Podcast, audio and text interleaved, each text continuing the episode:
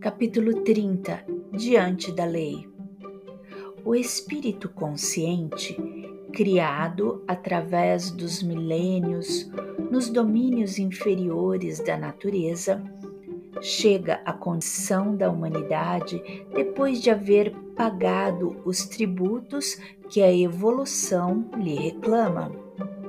À vista disso, é natural que compreendas que o livre arbítrio estabelece determinada posição para cada alma, porquanto cada pessoa deve a si mesma a situação em que se coloca.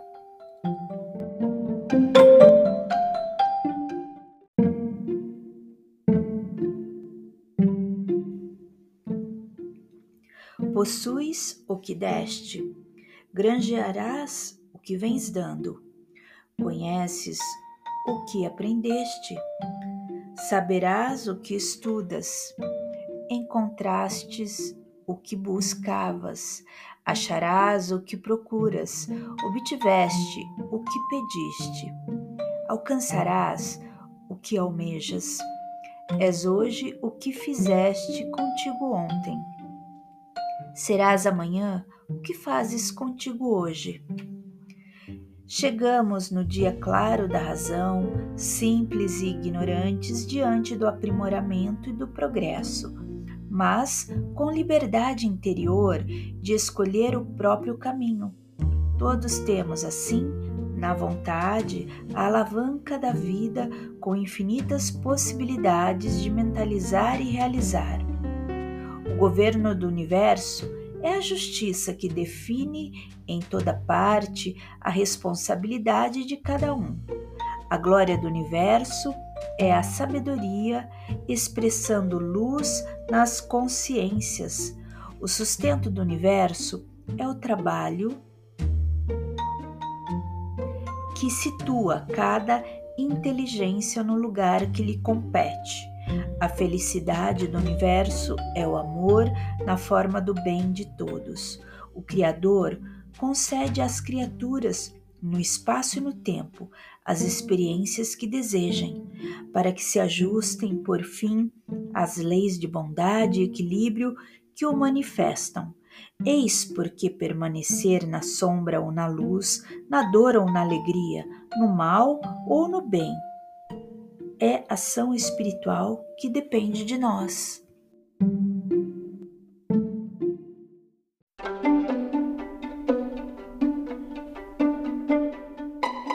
Os espíritos são criados simples e ignorantes, mas dotados de aptidão para tudo conhecerem e para progredirem, em virtude do seu livre arbítrio.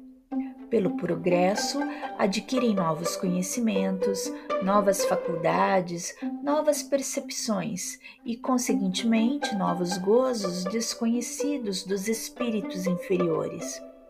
Eles veem, ouvem, sentem e compreendem o que os espíritos atrasados não podem ver, sentir, ouvir ou compreender. A felicidade está na razão direta do progresso realizado, de sorte que, de dois espíritos, um pode não ser tão feliz quanto o outro, unicamente por não possuir o mesmo adiantamento intelectual e moral sem que por isso precisem estar cada qual em lugar distinto. Ainda que juntos, pode um estar em trevas, enquanto tudo resplandecem para o outro, tal como um cego e um vidente que se dão as mãos, este percebe a luz, da qual aquele não recebe a mínima impressão. Sendo a felicidade dos espíritos inerente às suas qualidades, aurem-na eles em toda parte em que se encontram, seja a superfície da terra, no meio dos encarnados ou no espaço. Uma comparação vulgar fará compreender melhor esta situação.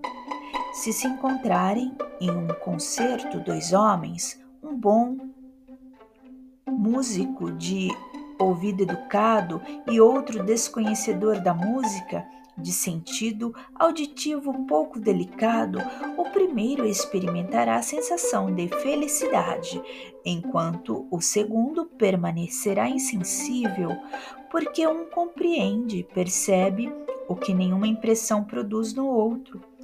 Assim sucede quanto a todos os gozos dos espíritos que estão na razão da sua sensibilidade.